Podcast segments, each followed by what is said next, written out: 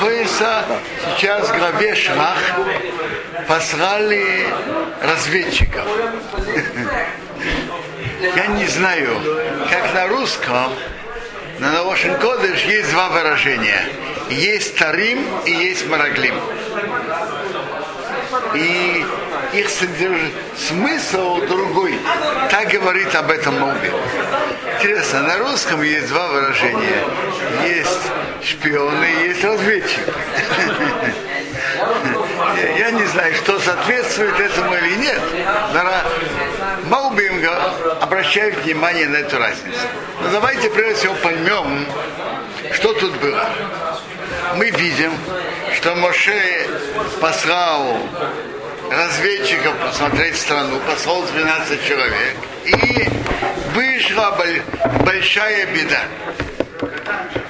Они вели народ в панику, народ плакал, Бог хотел уничтожить народ. И то, что Моше выпросил, что народ не погибнет моментально, но он вымрет в течение 40 лет. Каждая группа доживет до 60 лет и умрет. Они умирали все 9 ава. Раз в году входили в могилы и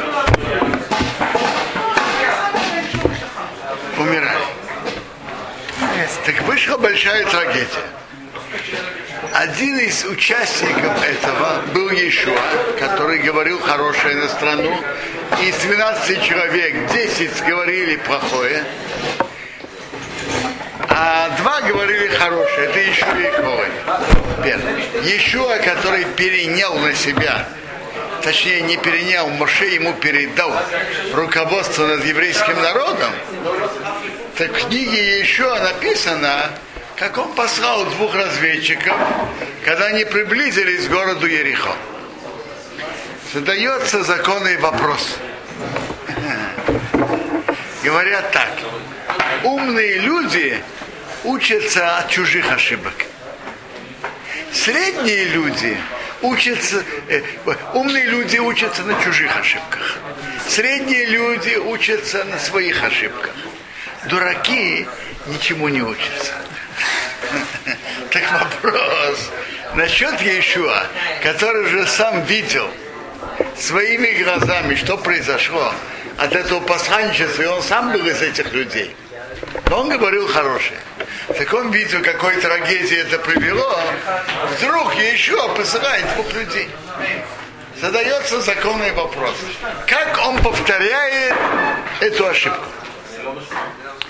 Моубим отвечает на это так, что есть на Рошен Кодыш два выражения.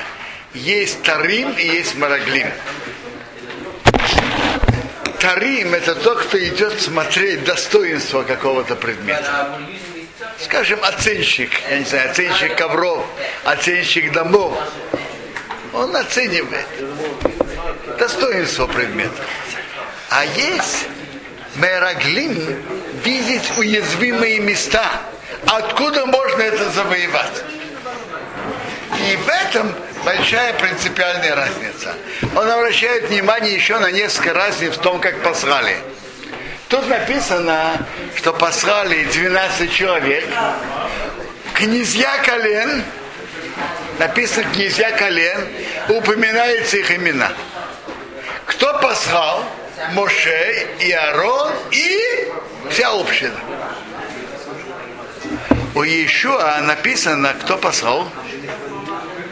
Послал лично Иешуа. Как говорят, начальник генштаба послал. И написано Хереш, тайна. Тайна. И не упомин, даже не упоминаются их имена. Почему?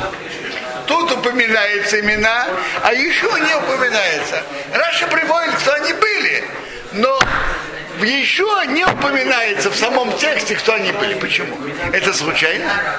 Малбин говорит нет. Совершенно это два разных, две разных цели. Когда Моше послал эти 12 человек, евреи у них сомневались, хорошая страна, нехорошая. И чтобы убедить их, что все хорошо, Моше послал. Ведь Бог сказал, что она хорошая, а точно хорошая. Так. Как, э, как говорят, кашу маслом не испортишь. Пойдут, посмотрят, увидят, что она хорошая. Но мы видим в отношении доверия к Богу, можно, мы видим, что да, можно испортить, и они так и испортили. Значит, они шли смотреть достоинство. И поэтому кого посылают проверять достоинство? Во-первых, проверяют важных людей, руководителей, понимающих, разбирающихся. И было 12 колен.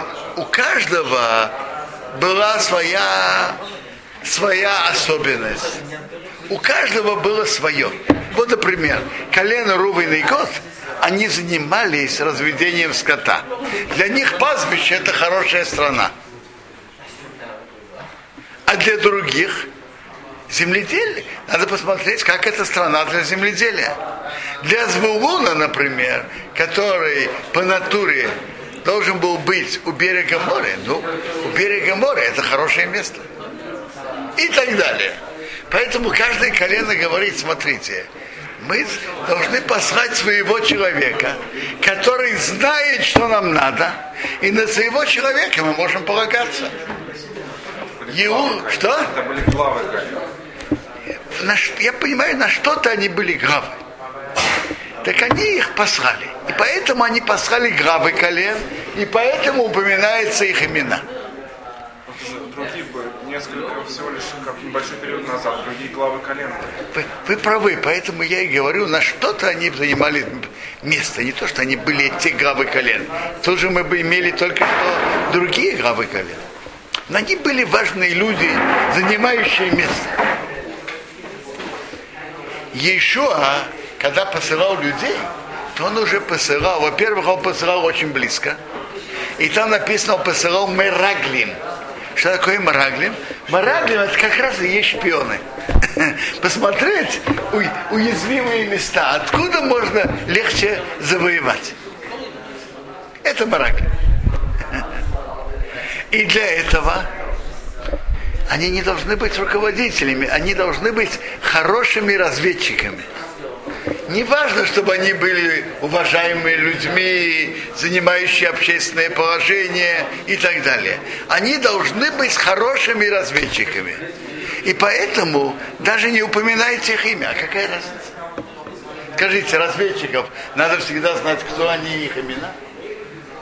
Они просто должны были сообщить уязвимые места, откуда можно завоевать. И одна из больших разниц была, кроме того, что мы упомянули, что там послали Моше и Аарон и вся община. Кому они давали ответ? Общине. И Моше и Аарону, и ко всей общине. И они сообщили свое мнение, и народ стал плакать. Тут кто послал Ешуа. И он написано, он послал Хереш, тайно, никто не знал. Когда посылают разведку, кто-то должен знать? Нет. Так это была тайна. Кому они дали ответ? Ишуа.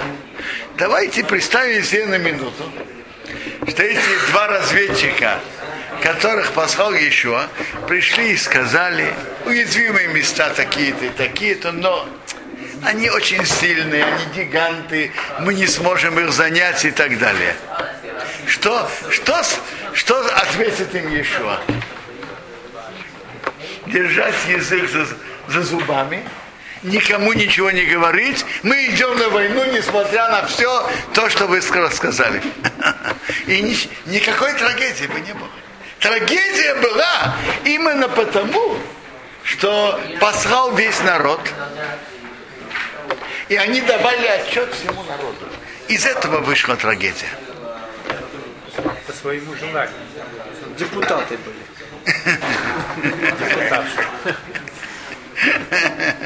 Представители, важные представители народа. Интересно, тут написано, что они бы были теперь, а что было лежало в корне народа, что хотели послать? Инициатива же была народа. В корне лежало какое-то недоверие.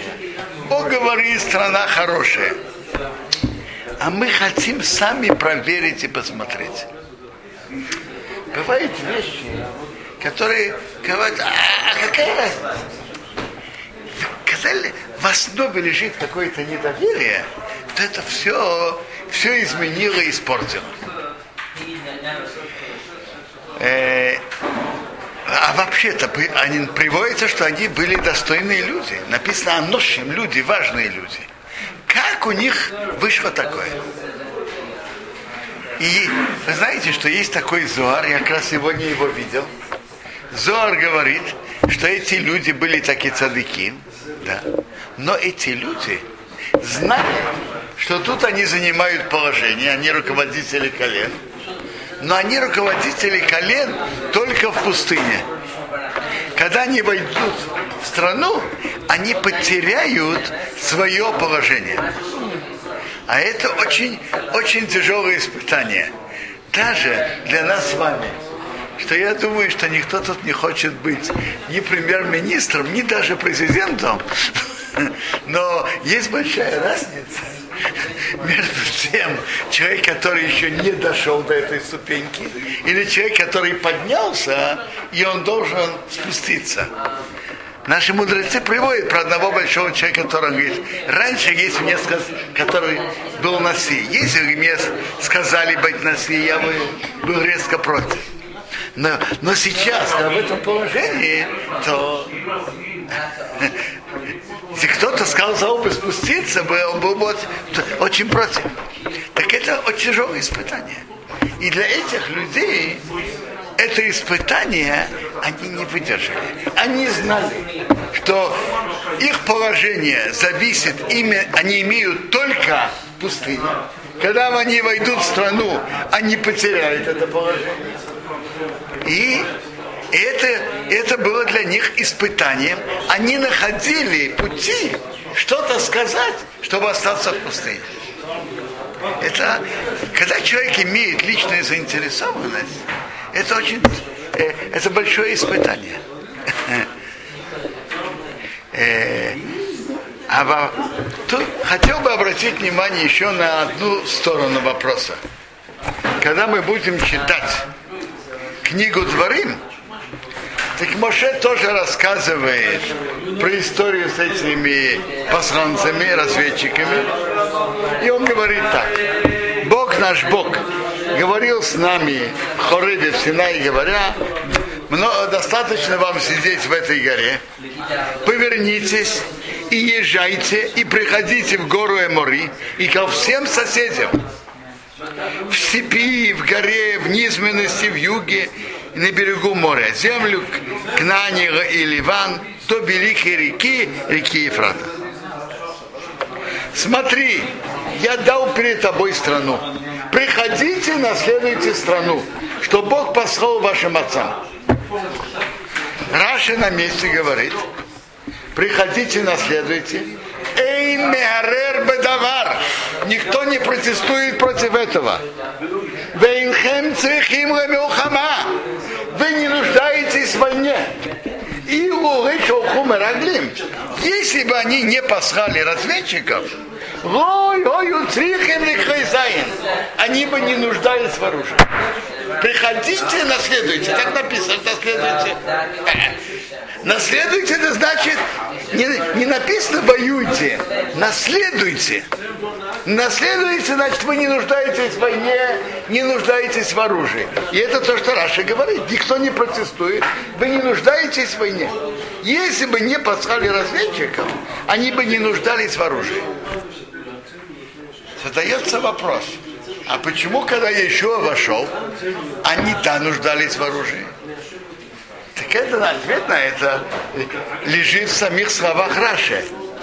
Если бы они не послали разведчиков, они бы не нуждались в оружии. Если бы не послали. А раз послали, то они нуждаются в войне и нуждаются в оружии. Давайте поймем, почему. Ведь само, сам само, самый грех перед Богом, они были наказаны и были оставлены 40 лет. А почему они нуждаются в войне? Вы, вы начали эту мысль, вы говорите так. Есть путь у Бога. Он ведет себя с человеком, как человек ведет себя относительно его. Написано в Таилим, Ашем Тиуха, Ауяд Гименеха. Бог твоя тень на правой руке. Как тень? Человек поворачивается направо, тень направо. Он, пов- он двигается, тень двигается за ним. То есть Бог ведет себя с человеком, как он себя ведет относительно Бога. Так есть два пути. Два пути. Есть путь битахона, полагаться на Бога, а есть путь, что тут, стараться. Смотри, это, это уже вопрос каждого, в каком соотношении у каждого человека на его уровне, сколько он должен, сколько битахон, сколько битахон должен быть полный. Вопрос только, сколько, сколько стараний практически, сколько их штатов человек должен делать, это, это, это вопрос. Хазаныш как-то в одном из писем говорит интересное определение. Он говорит, что есть, чем человек больше находится на уровне бетагона, тем меньше ишта, ста, иштадрута ему, ему, он нуждается, тем меньше иштадрута. То есть это обратно пропорциональное. Иштадрут обратно пропорциональное уровню бетахона, что, человек, что есть у человека. Теперь, такой евреи, которые были в пустыне, и которым Бог вел, вывел, вывел из Египта с такими чудесами, и вел их в пустыне, посылал ман, требования от них были более высокого уровня. Чем больше Бог посылает человеку добра, и особенно, когда Он посылает человеку чудеса, требования к нему, соответственно, больше. Есть люди, которые очень желают, что Бог послал нам чудеса. И это очень хорошо. Но надо знать, что чудеса вместе с этим повышают требования к нам. Э, Тот, кто видит, видит помощь Бога, к нему требования выше. Еврейский народ, который был в пустыне, требования к нему были выше. Так если бы он шел по пути, как Бог ведет и их, и как он говорит, приходите с полным доверием к Богу, так они бы вошли в землю к нам без войны, без нужды в оружии, так же, как Бог их вел в пустыне путем чудес. Ведь они так шли в пустыне. А они начали про себя думать, в пустыне Бог делает чудеса. А дальше, что будет, как будет, мы достойны чудес, мы недостойны. Если, когда Бог их так ведет, идите за Богом, как Он вас ведет, в полном доверии. Вы достойны или недостойны? Бог может вам сделать, даже если вы недостойны.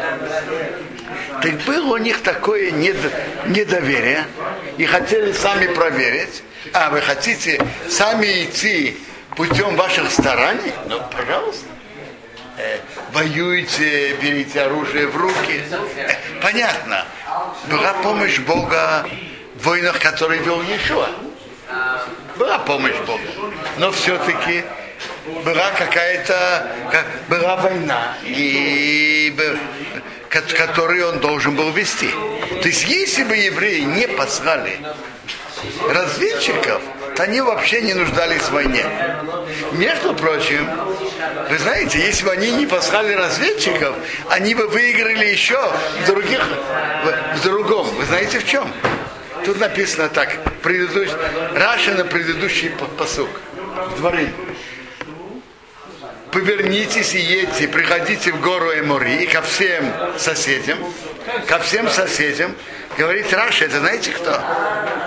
Амон, Моав и гора Сеир. Мы знаем, что территория Амона, Моава и, го- и гора Сеир, пока Бог это не отдал еврейскому народу, но о, это кенни книзи у Кадмени, что Бог отдаст еврейскому народу с приходом Машеха. То есть, если бы они не послали разведчиков, тут написано в Раше, приходите в гору Эмори и ко всем соседям. То есть территорию, на которой жили Амон, Маав и Саир, они бы завоевали, ее бы они тоже завоевали тогда. Это большое правило в жизни. А насколько человек имеет бетахон, в той же мере Бог ему помогает. Э, я слышал хороший пример, красивый пример от имени Саба из Наварода, который об этом говорил. Ну, рассказывает какая-то пара. Нет, э, его спрашивали, смотрите, говорит, вот вы говорите про битахон, а вот мы делаем путем стараний, и мы никогда не видели, чтобы у нас что-то было, так сказать, необычным путем. Он говорил на это такое сравнение. Как-то поженилась пара, и вышел спор между мужем и женой. Какой работой стоит заняться? Муж говорит, я думаю, что мне хорошо стать сапожником.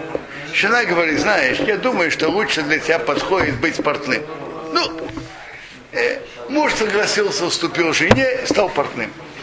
И они так, долго, у него была мастерская, и он шил. Как-то лет через 40 они, это, эта пара, уже не молодая, пьют вместе чай, и жена обращается к мужу. Послушай, Довид, смотри, как хорошо, что ты меня послушал и стал портным. Вот мы уже 40 лет живем вместе, и к нам никто не принес никакие туфли, никакие сапоги на починку. А, а вот брюки и пиджак нам приносят.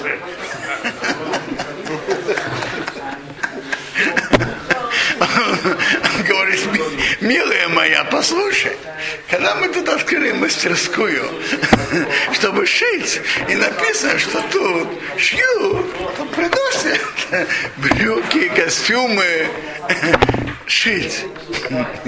Если бы мы открыли, сказали, что здесь живет сапожник, нам бы приносили сапоги. Сапоги, ботинки, сан, сандали и так далее, и так далее. Так на Саба из Наварака говорит, что то же самое. По пути, что человек идет, Бог ведет его. Человек, который идет по пути, что Бог, ты идешь этим путем, пожалуйста идти.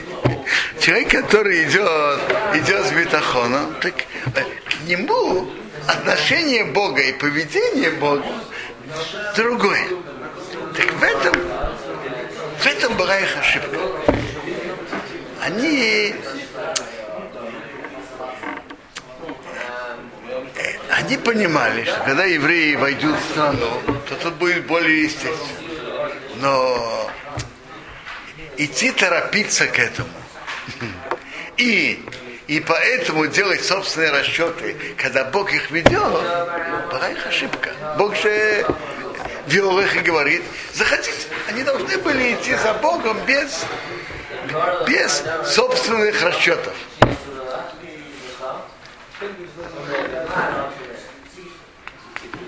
И из-за этого они остались 40 лет в пустыне. Между прочим, я слышал интересный комментарий.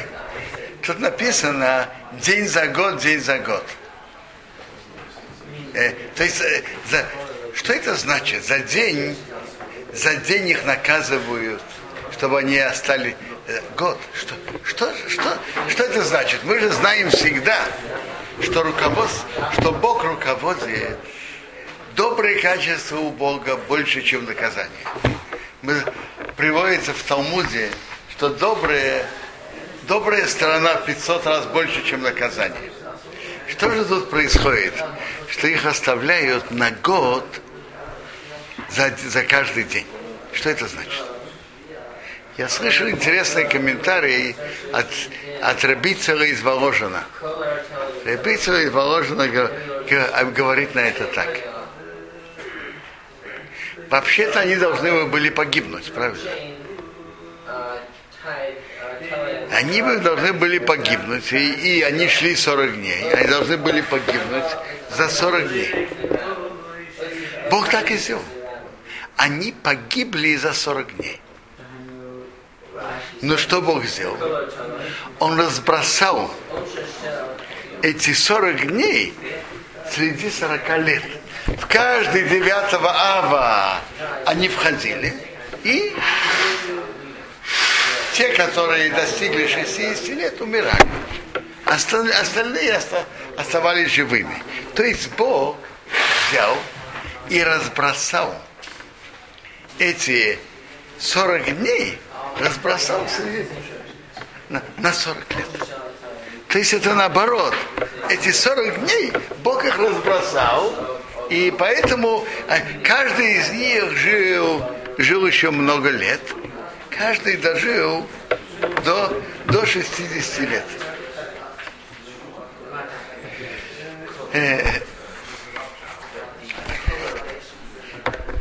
Так интересно, мы видим отсюда, что из, из истории с разведчиками по пути, что человек идет, ведут его. И одно из наибольших испытаний человека – это верность и преданность Богу. И могут быть разные испытания, более легкие и более тяжелые. Допустим, те, которые прошли Вторую мировую войну и гетто, и концлагеря, так были среди них люди, которые поднялись выше духовно, а были люди, которые растерялись, и были люди, и были, и есть многие такие, которые вообще э, отошли. Вы, наверное, знаете об этом. Я слышал об этом сравнении одного большого человека, который, знаете, на что можно сравнивать? Вопрос, что лежало в глубине каждого из них. Есть две бочки, полные водой.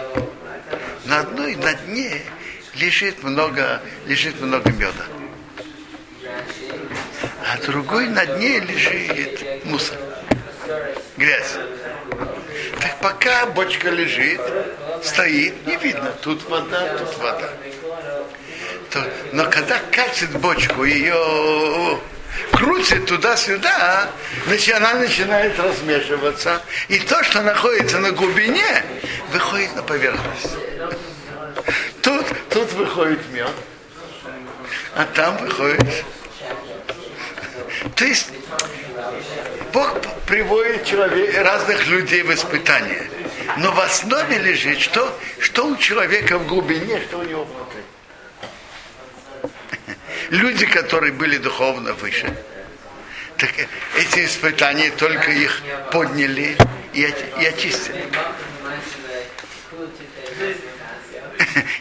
Совсем не иду никого обвинять, и не дай Бог, чтобы Бог не, не посылал нам такие тяжелые испытания, но я просто говорю, что происходит в действительности. В испытаниях проявляется то, что у человека на глубине. В глубине. И вот э, у этих разведчиков в глубине было какое-то личная заинтересованность, какое-то недоверие и так далее. И это, и это, и это то, что было. А по пути, что человек идет с Богом, как, насколько он верен Богу, и насколько он предан и полагается на него, в той же мере Бог ведет себя с ним.